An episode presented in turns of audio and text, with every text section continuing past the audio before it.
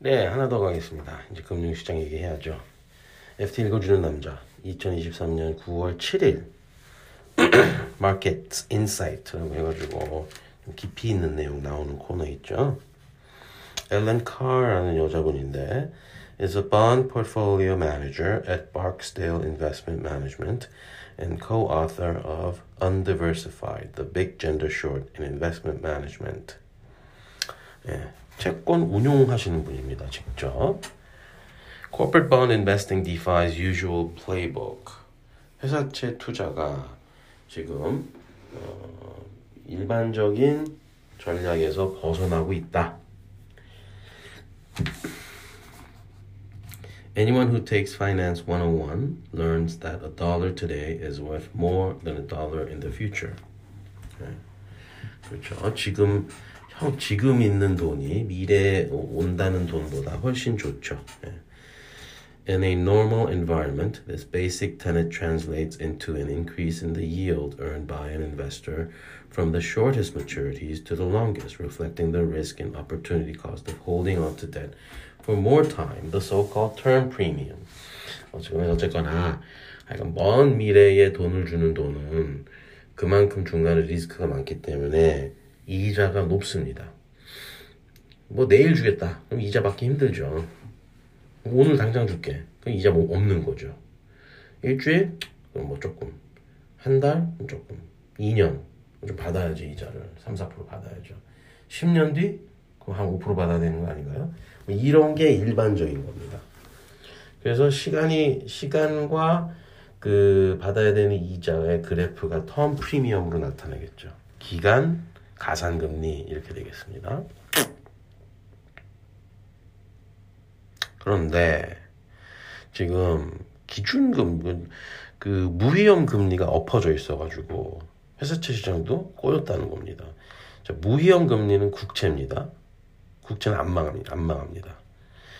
A two-year treasury bond pays more interest than a 30-year one. 그렇습니다.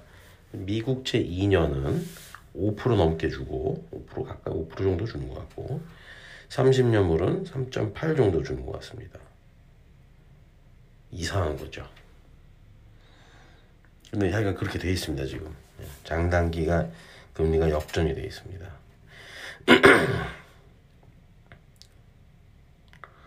음, 여기서 그래서 회사채, 이, 이거를 이제 그 회사채의 회사채는 이제 무위험 금리에다가 그 회사가 망할 리스크를 더해주는 그 가상금리인데 이거는 신용 리스크니까 그 커브를 credit curve라는 말을 한다 하는 것 같습니다. 이거 처음 보는 거 용어인데 저희가 yield curve, yield curve 하면 그 국채만 얘기하는 거죠. credit curve는 뭘까요? 국채 위에다가 그 어떤 회사 또는 회사채 어떤 등급에 그 신용 리스크 가산 스프레드를 얹혀 놓으면 그것도 무슨 어떤 곡선의 모양으로 옆으로 오른쪽으로 흐르겠죠. 근데 무위험 금리가 역전이 돼 있어 가지고 앞이 올라가 있고 미, 그 뒤가 내려가 있으면 올해 만기가 길수록 금리가 낮은 이 역전 상태라면 회사채 가상금리 더해 놓은 것도 그렇게 될까요? 그렇게 됐다는 겁니다. 네. JP 어, 여기 봅시다.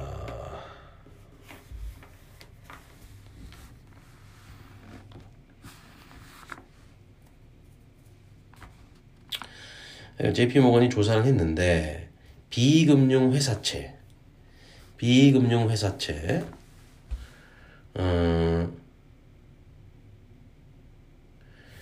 비금융 회사 일반 그뭐 뭐 저기 뭐 제조업 정도 되겠죠.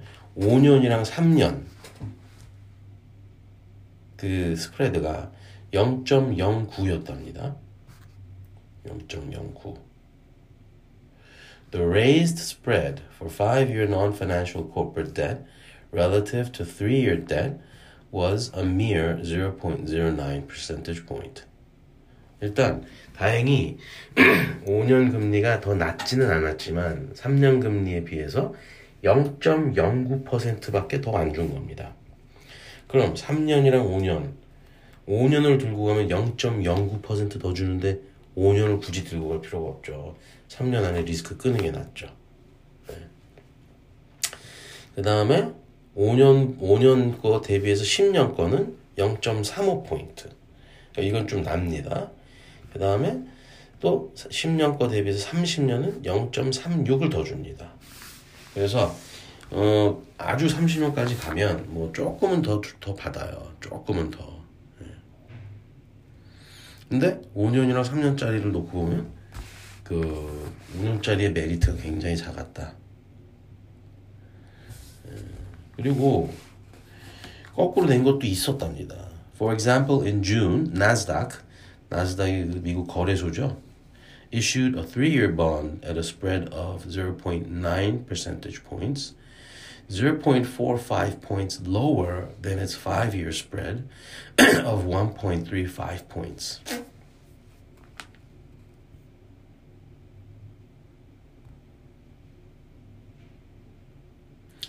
그러니까 그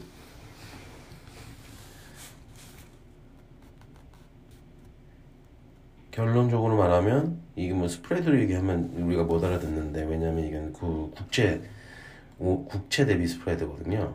그래서 여기 이제 결국 쿠폰으로 말씀드리겠습니다. The three-year bond has a coupon of 5.65%, while the five-year pays 5.35%. 네. 자, 나스닥이 발행하는 채권입니다. 3년짜리의 2표는 5.65%고 5년짜리의 2표는 5.35%입니다. 그럼 우리는 높은 금리의 만기가 짧은 걸 선택해야 되겠죠. 무조건 무조건이죠.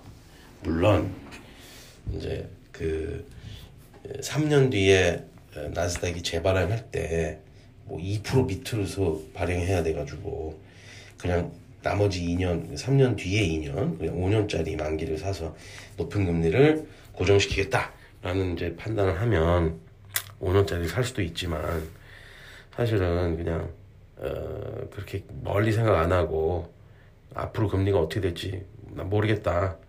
그럼 무조건 3년짜리를 높은 금리로 받는 게 좋은 판단이 되는 거죠. 근데 이렇게 3년짜리를 발행하는 회사들이 많다는 겁니다. This places fixed income investors evaluating such issues in a dilemma. They must consider whether the risk of further treasury curve inversion is high worse for the three year, whether the US Federal Reserve will pause and the curve will bull steepen, better for the three year, or whether NASDAQ will improve as a credit in near term, better for the five year. 이걸 좀 이것도 또 복잡한데요. 예.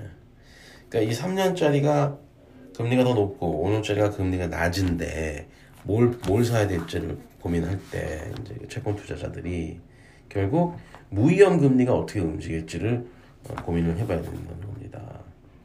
그래서 그 인버전이 계속 높다. 그러면 3년짜리가 어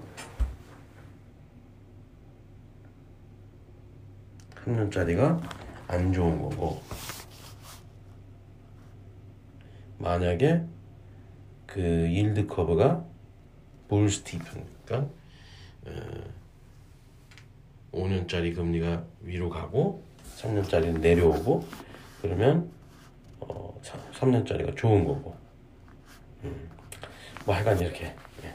무이금리 예, 국채금리 국채금리 3년 5년 물의 움직임에 따라서 어떻게 판단을 해야 될지 쉽지 않다 이런 겁니다 예. 그리고 이렇게 회사에 그러니까 회사 주식 평가하는 것도 참 어려워졌는데 이 무이용 금리가 이렇게 어뭐 인버전이 일어나 있을 때 과연 일반적인 어, weighted average cost of capital이 이게 적당한 적, 적당할 수 있느냐 그리고 이제 회사 회사별 이제 채권 금리도 여기 weighted average cost of capital 넣어야 되는데 이게 제대로 계산이 될 수 있겠느냐 이런 겁니다. 네. 좀 복잡했으나 하여 결론은 그 국채 시장의 장단기 금리 차 역전이 회사채 시장에서 또 이렇게 역전을 나타내면 굉장히 어려워진다는 그런 이야기 되겠습니다.